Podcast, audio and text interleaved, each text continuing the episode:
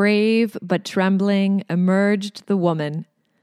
None but you would defy the Romans. You, Veronica, restored Jesus' sight.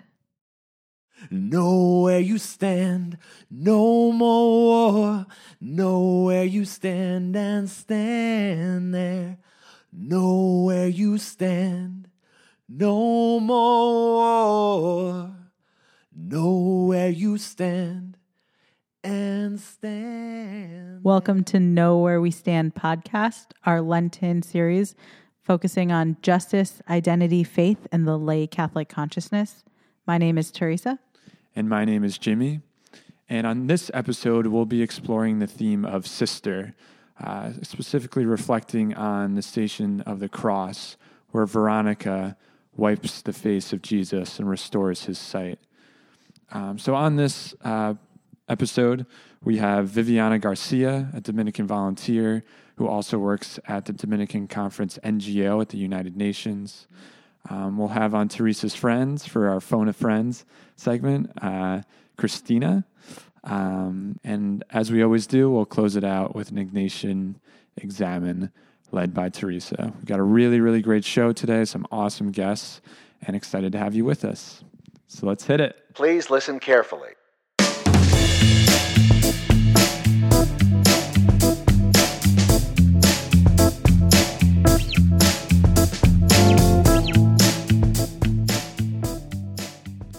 and welcome to episode four of our podcast. Uh, we're a couple weeks into Lent now, and once again, we had the uh, liturgy of the Word yesterday.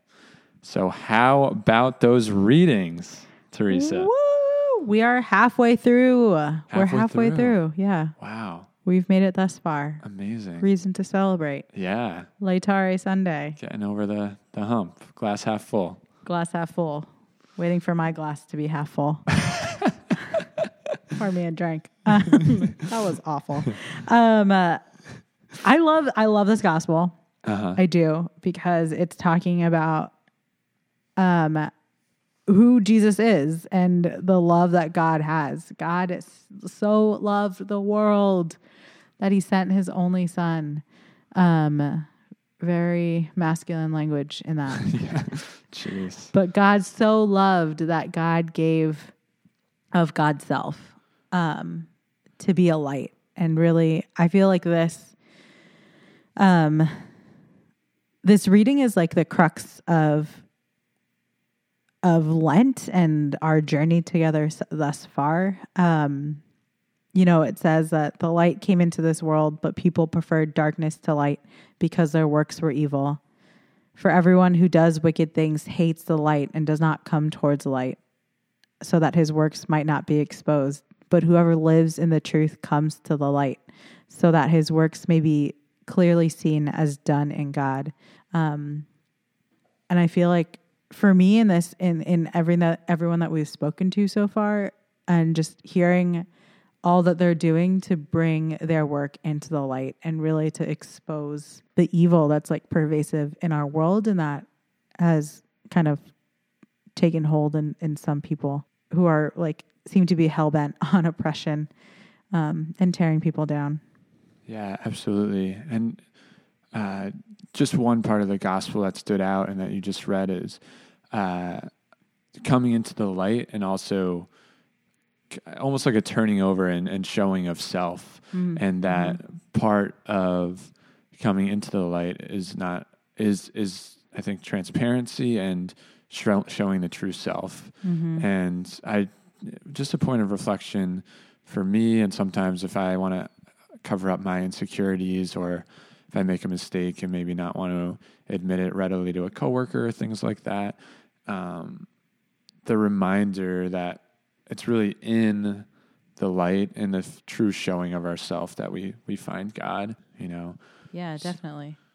Or even just um, with that, like recognizing when your institution is part of a problem. Um, we both did volunteer corps programs, right? yes, And those primarily look a certain way. Am I correct? yes, you are correct. Um, but you know, primarily white and as a Filipino American, you know, I was definitely in the minority.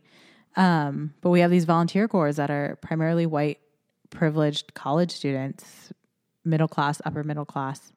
Not to say that that's everyone, because I'm that wasn't me, but um, that's predominantly what the institution is, and they're sending out freshly graduated students and to do great work in the world and to go to the margins and to say that they're in solidarity. But then if they don't do the work as an institution or even the volunteers themselves i know i struggled with this in my community um, in my year and this was like several years ago now um, to recognize that that maybe what we're doing is part of the problem. Like how sustainable is um, volunteer work or how sustainable are mission trips?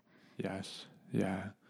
Absolutely. And especially um, you know, myself during my volunteer year, I was living in the Bronx in a community that was, you know, overwhelmingly folks of color, and uh, you know, at times as a white white guy, I don't I don't think I understood my place, mm-hmm. and um, I think it's it's critically important to be intentional and I think have anti-racist training mm-hmm. and um, especially you know going into a space that was not my community. And was I working on a stipend? Sure. Um, but I had safety nets, mm-hmm. you know. Mm-hmm. Um, any concrete thing that you think could be improved with those programs? Yeah, I think you mentioned it like anti racism trainings. Um, and in light of kind of the generations of JVs after me who have been really courageous, um, and the JVs of color who who were in the years after me really coming out and saying that they experienced racism in their year of service um, amongst their community members, amongst their um, support people, like you know the structures that were in place um, because they were kind of like blind to seeing it um, because it's like this like false dichotomy of like doing like being super woke and like taking a year off to do service and and being with the people, um, but like not undergoing the exercise themselves to recognize like what their place is in that. There's obviously this other level of oppression when um, white folks are are not validating that the pains and oppression of historical and present racism. Mm-hmm. Um, but I guess one thing I've been reflecting on too is like and in terms of volunteer programs, what it, we live in a white supremacist society, right? So we need an active anti-racist education, mm-hmm. and I feel like in my experience, sometimes it's like if if you're not if we're not learning, especially as white folks, then we're participating in that. Mm-hmm. So like just thinking of my town in Connecticut, you know, I grew up in a small suburban town and uh, all primarily upper middle class white people, and then we had the one kind of city, Bridgeport, which was mostly low income people of color. And when we weren't educated on the history of redlining and other forms mm. of segregation, when our you know sports teams, for example, would play New Canaan or Darien, these rich white towns, and then we play Bridgeport. Like kids are going to draw their own conclusions if we're not giving them um, the full picture on what's going on.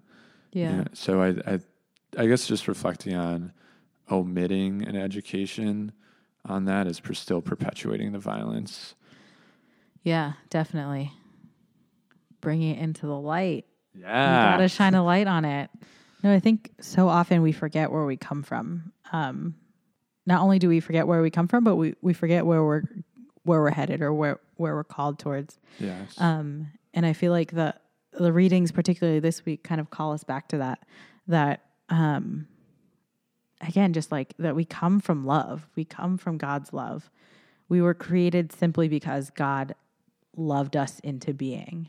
We're just reminded of God's mercy of like forever in the arc of like our our salvation story god is always kind of coming in and reminding us that we're loved in the ultimate act of like sending god's son taking the form of of a mere human um to remind us that we come from love and we're called to love, Absolutely. That was beautiful. and that we don't have to be perfect. Like we're learning along the way. absolutely. You know, I think so often we let the fear of like not, or speaking for myself, like not having the right words to say, um, stop me from saying anything at all, Yes. or like yes, stop me from learning. And it's okay. Absolutely. We're just journeying together. Yeah. Amen. Amen. And now our next segment is our interview with Viviana. It was a really great conversation and excited for you all to listen in.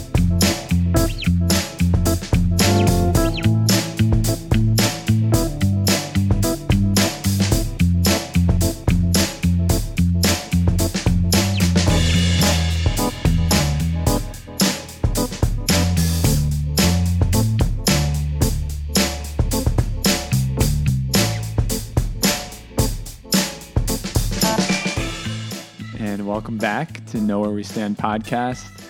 Um, for our interview today, super excited for our sister episode to have Viviana Garcia with us, who is a Dominican volunteer and works at the Dominican Leadership Conference at the United Nations. Viviana, welcome and thanks so much for being with us. Uh, it's good to be here. Thank you, everybody, for having me. Absolutely. So we want to cover a few different things in our segment today. Um, but to start, I wanted to ask a little bit about uh, how you first got involved or interested in, in social justice work.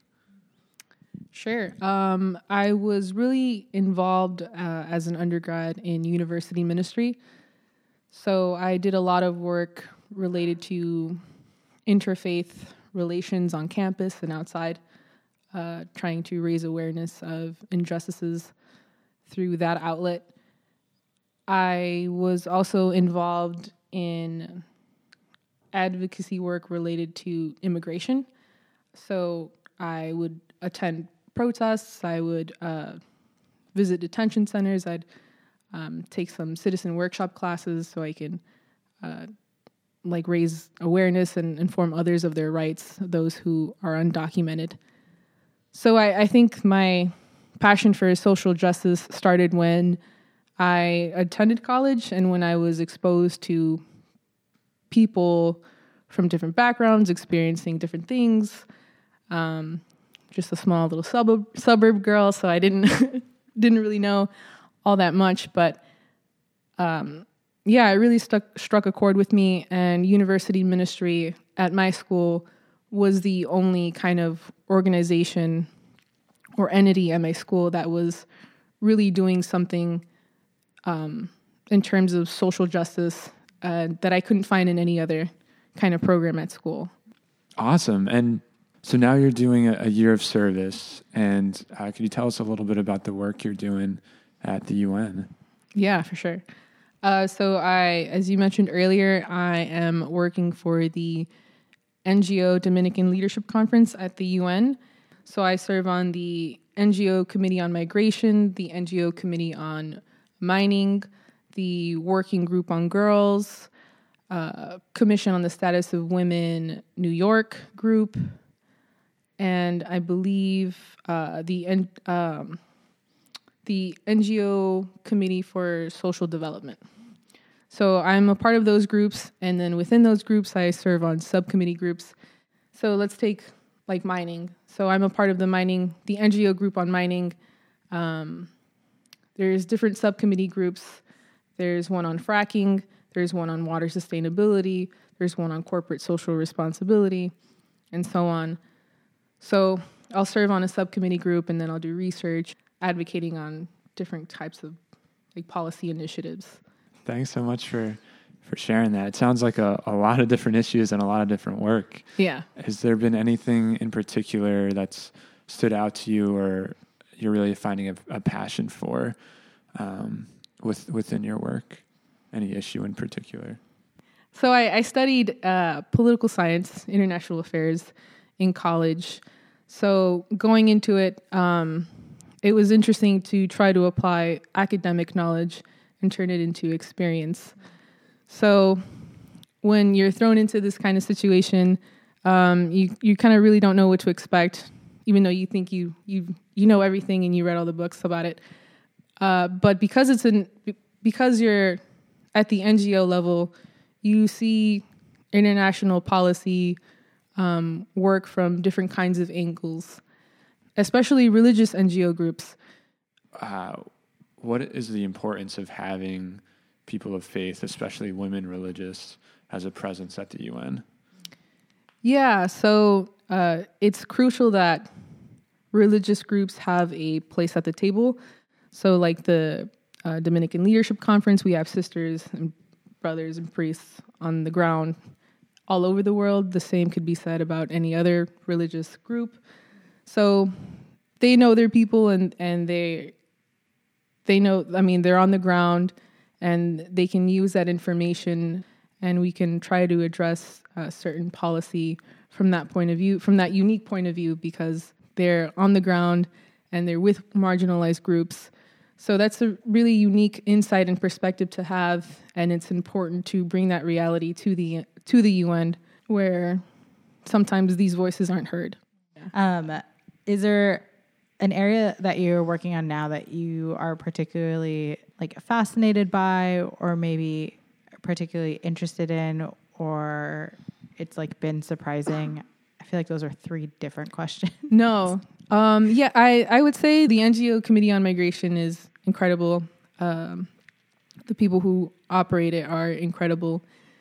And one of, uh, I guess, another reason why I enjoy being in that group is because just the the dialogues we have and the events we we've held and the speakers that come in. This morning, um, Louise Arbour came to speak to the group, and she was talking about the uh, the Secretary General's report on moving forward with like migration. So like, what are we going to do? So it's it's basically, you know, migration has been a, been around since like the beginning of time, right? And the way she approaches it too is like we should see it as an opportunity and not as a problem, right? So people are coming in, and we need to change the rhetoric around uh, migrants and refugees. Um, people use it. Some certain politicians use the word illegal, and it creates this narrative in in people's minds that um, that they're evil, that they're dangerous, um, and she's tr- and she's changing the rhetoric in the document for countries to use so that it's irregular migration, right? And it's irregular because there's no safe, clear pathways for people to enter a country. So it's all about changing the rhetoric to change the narrative, um, to hold countries accountable for protecting human rights. Yeah. Um, everybody deserves dignity and respect. Uh, so being on this group has really opened my eyes to the fact that there's people out there that really care about these issues and aren't just, you know, just like like your stereotypical policy maker or like a lawyer and you're just like, ah, like, ah, like like the stats and the numbers. Um, this group really cares about placing people before the process. Yeah. So never forgetting that, um, never just like focusing on the stats and the numbers, and it's just been really eye opening, and it's something that I get excited about, and it's something I talk about as much as I can to the girls at home who I live with, other volunteers at home. Yeah. Yeah, That's amazing. And that's like the core principle of Catholic social teaching, right? That Mhm. each person has human dignity. Uh, so, Viviana, from your experience working at the UN, have you been able to kind of witness how international aid and development have either supported or undercut efforts for gender equity? I just feel like more women need to have a space at the table um, and they should be stockholders in their own future. The Committee on the Status of Women New York, um, I mean, the this year's theme for CSW is rural women. So, how do we bring them into the conversation? How do we not use these women as just tokens? Because that tends to happen a lot. And how do we support these women? And I would also, I guess I would also add from what working on the the working group on girls, how the importance of bringing girls into these conversations too, um, because what affects them now, in turn, shapes them into who they will become as women, and then, you know, you have a lot of these overlapping issues that could have been addressed at a like early age. Yeah, I think that's really important. And, uh, you know, what stories do we tell and who gets to tell them? And it sounds like the work that you're doing and the, the conference is doing is really trying to bring voices to the table so they can tell their own stories. Yeah. Um, and you mentioned at the beginning of our conversation that um, you kind of got involved in this through university ministry. Yeah. And that was like the only space on campus that you felt was um, engaging in social justice. Um, so I was wondering how your faith informs the work that you do. Um, from choosing to do a year of service at a and live with nuns, Yeah. um, to kind of like your now your your daily grind of working at the UN, and then yeah. um, Um, I would say, I mean, I, I grew up in a traditionally like Mexican Catholic household, so I'm a very spiritual person. Um, I don't know how to pray the rosary, but I am very spiritual, um, and I, I honestly believe that. I mean, I'm living in this moment in time. I'm at the position I am now. I'm with the people I am now for a reason I may not understand now, but I know will come to light at some point in my life. And I'm blessed to be living with the people I'm living with. Um, it could be a challenge at time, but I, I know there's a saying. I'm trying to. Tr- um, I want to translate it from Spanish. Um, so the the the saying goes, God, like God squeezes, but He doesn't choke. You know, or yeah, so. it's a or, like, beautiful image. yeah so um i mean yeah I, I mean i've been through i've been through harder periods in my life um so i f- i always check myself when i feel like i'm having a really bad day that you know i i've been through this before everything everything in this world is exactly the same so i could get through it yeah Beautiful. yeah All right. And we ask all our guests this. Thank you for that sharing. But our final question is uh, in these times in 2018, what brings you hope? i really uh my family my friends and good film Nice. yeah But Viviana, thank you so much for your time and your sharing. We're grateful to have you with us um, and for your wisdom. And uh, wish you best of luck with the rest of your year. Thank you so much, uh, Jimmy, Sean, Teresa. Thank you for having me. Um, it's been a pleasure. Te queremos, te sentimos, la libertad es nuestro destino y te queremos, te sentimos, la libertad es nuestro destino, te queremos, te sentimos, la libertad es nuestro destino. Y te queremos, te sentimos, la libertad es nuestro destino y te queremos, te sentimos, la libertad es nuestro destino, la libertad es nuestro destino, la libertad es nuestro destino. Hi, Tina. Did you hear that? No. It's you didn't hear that? Okay, well, someone told me this meeting is now being recorded. I think that someone's like the software. I hope we're not joined by anyone else. But hey, thanks for joining No me. problem. Um, so we're gonna record our conversation as this mysterious voice has told you.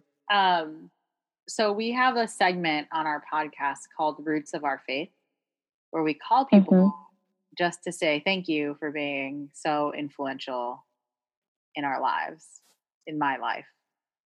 So I want to call and thank you, Tina, for one being my bunkmate in Casa. hmm it was so much fun sleeping in bunk beds. That's where it all started. That is where it all started. It Um, really, it really did. It, it started in a bunk bed. oh man, our love affair started in Santo Nino yeah, it did. In the Philippines. in the Philippines. But I love it because we would Mhm. just like be. Well, this is why I wanted to thank you in particular. Um, Why? getting there. Sorry. I wanted to thank you in particular because um, I feel like you really helped me wrestle with a lot of questions, um, like about faith, but also about service and justice, um, and like philosophy. And I think you asked, and you continue to ask really like poignant questions in such a loving way. Um, that causes like that challenges me that like something that's like seared in my memory is just like all the conversations we used to have and like all the late nights on our patio. Um but something i remember is walking out of Vene's class our our gender and politics class um after she had really kind of questioned us um or challenged us. She said that what we're doing in casa in our praxis site has to be mutually empowering like we couldn't just Mm. from our communities and not give to them. Um, Mhm. And I remember we sat Like in talking about the final, right? Like, like our final was kind of like the piece that we were to give back, right? oh, I don't remember. Do you remember that? We don't. Oh, that's what I remember. Because it was about our practice site. Yeah. Maybe I'm fill I'm filling in this memory. Yeah, you probably You remembered the first part. You remember the first part because I didn't remember her like until now, like saying um, like it has to be mutual. Um, but I think that's where like our final came in, like that art piece, whether it was like written, um, spoken, um, like acted or like performed. Mhm. Um, and then she like challenged us or encouraged us to like after we um, like recited it or performed our piece or showed our like artwork to um, to like give it to the person like the woman yeah, yeah. in in our practice site I remember that. I do remember that now. Yeah. yeah yeah But I remember wow walking out of that class and like we I think a number of us were feeling defeated and I remember sitting on those like stone benches that are like all throughout Ateneo. hmm yeah This and like like these like gorgeous trees. Um, and I'm sitting there and I'm like, how dare she say that to us? Like, does she not understand what CASA is? Like, of course it's mutually empowering. Like, we're here to learn. Um, hmm and I just remember being so angry that I was like being challenged and like in the like most loving and like like in the most loving way, you were just like, well, Reese, like think about what she's saying. And it was like really a challenge to check my privilege. Like, and I think yeah um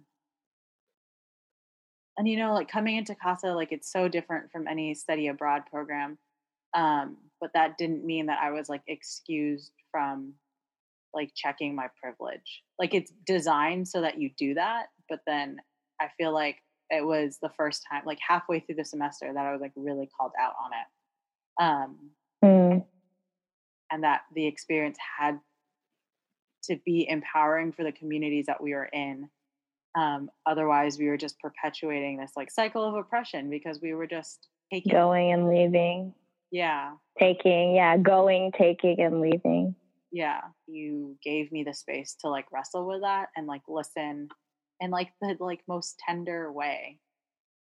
but yeah I, but i never realized like that it was like a la- there was like a lasting impact that i was making you know because i was young and you were like graduating college basically, and I had just started. So I just thought that I was only gaining insight and like all the love from you, like an older sister. You know what I mean? Yeah, hold on. I'm gonna thank you and then uh-huh. Okay. stop the recording. Oh, Okay, okay, okay. All right. Thanks, Tina. no problem. I love you so much. I love you too. This is great. That's just great. We should have our own podcast. I know, right? Where No. we just thank each other. No one would listen. like, okay, and the next one, I'll thank you.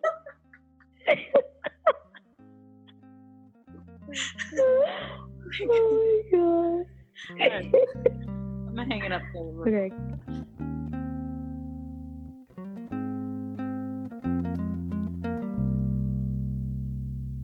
I know she said that I don't need her. Cause every time I call, she's sitting sweeter. Oh, and I know she said to keep near her. But I'm feeling colder, and I must leave her. I'm sat down here with my head hung down, and I just seem to find bit of peace, bit of love, bit of something left behind. Sat down here, best intention, nothing said, nothing lied. Welcome to What I Did Not Learn in Sunday School, the segment where we explore the sometimes oppressive, sometimes inspiring, oftentimes complex roots of our faith. And this week, what I didn't learn in Sunday school or in my Catholic school is that it was highly discouraged and at times forbidden to hire a gay or lesbian teacher to instruct me. What was taught was a basic party line of the Vatican same sex attraction is real, and we should respect those with same sex attraction. However, they are not allowed to express their attraction in any way. Partnership or any forms of same sex love or intimacy was forbidden. However, there was a hidden presence and tradition in the church that was overlooked in my education. Despite being ostracized, gay and lesbians have made and continue to make large contributions to our church. Franciscan iconographer Robert Lentz points out queer saints in our Catholic tradition. Saints Bridget and Darlughdach of Kildare, he says, were soul friends and shared a bed, and Saints Sergius and Bacchus of Syria were openly gay men. These saints had a deep connection and relationship with their same sex partners and were on the forefront of justice. In modern times, too, we have queer prophets, such as Father Michael Judge, who died giving last rites during 9 11. Mary Daly, who taught radical lesbian feminism at the male dominated Boston College, and Father Bill McNichols, who ministered to AIDS patients and was kicked out of the Jesuit order for coming out and standing up to those scapegoating clerical sex abuse onto the gay community. Further, ethical and theological frameworks have been established that differ from the Catechism. Margaret Farley, Sister of Mercy and professor at Yale Divinity School, offers a framework on Christian sexual ethics in her book, Just Love. Farley lists seven norms to be met in order for sexual acts to be just no unjust harm, free consent, mutuality, equality, commitment, fruitfulness, and social justice. Farley reiterates that just sexual acts can be beautifully met in both same and opposite sex relationships. Jamie Manson, writer and book editor at the National Catholic Reporter, says that gay and lesbian couples show us the multitude of ways fruit is brought into this world through love. Generosity, commitment, sacrifice, mutual aid, all of these are exemplified in same sex love and prove that our love, in whatever form, brings vital gifts to our communities and to our worlds. Those Catholic schools still refusing to hire queer staff are wrongly discriminating against LGBTQ Catholics, and thereby furthering the oppression of their LGBTQ students. The limited perspective of a heterocentric faculty ill prepares its students to engage compassionately in the world around them, as well as understand the depth of their own sexuality. And that, my friends, is what I did not learn in Sunday school.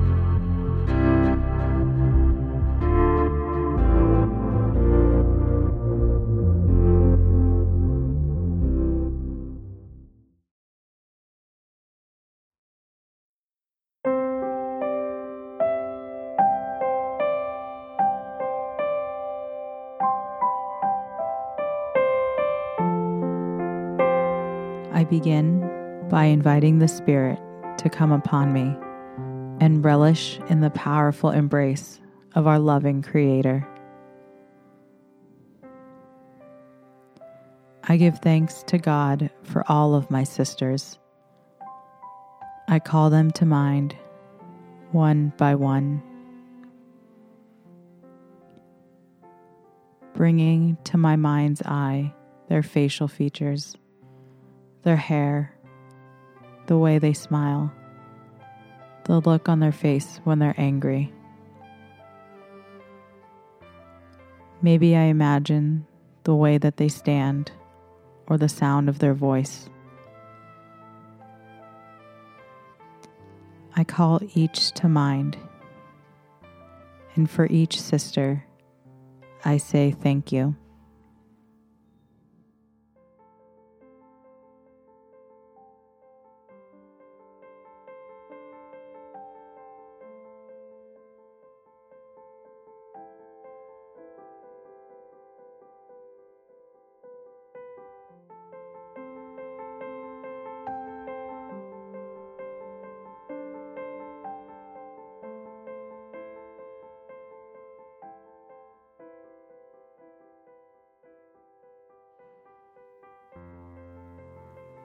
I ask the Creator for the grace to see all of the sisters throughout the world through their eyes. I ask for the grace to rejoice with her rejoicing and to commiserate with her misery.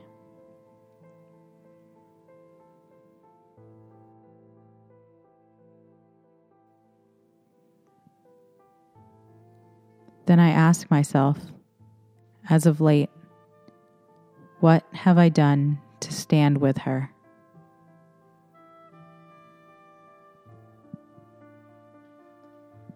Then I ask myself, what have I done to silence her?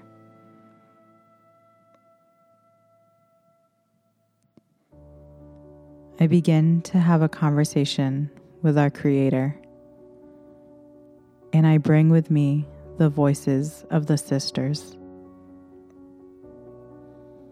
especially the sisters who have made the table but have not been asked to sit.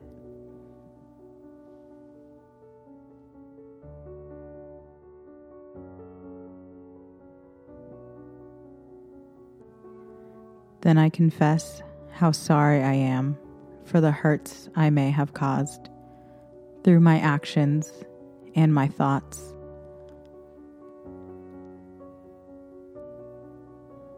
I confess all of the times I have been complicit in the silencing of my sisters.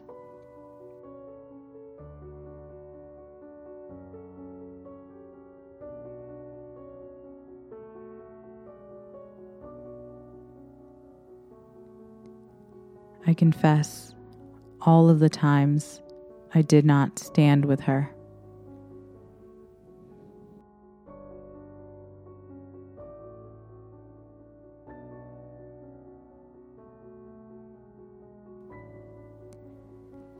Then I sincerely ask for forgiveness. And I ask for the strength to stand by her side, to raise her voice.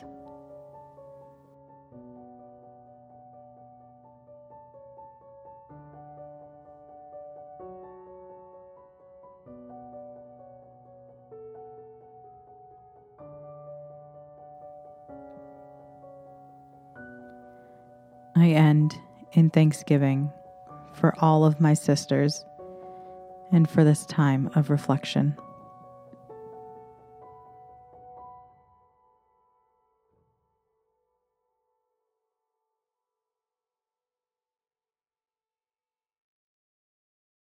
This has been Know Where We Stand podcast. Our director of research is Karen Gargamelli McCrate.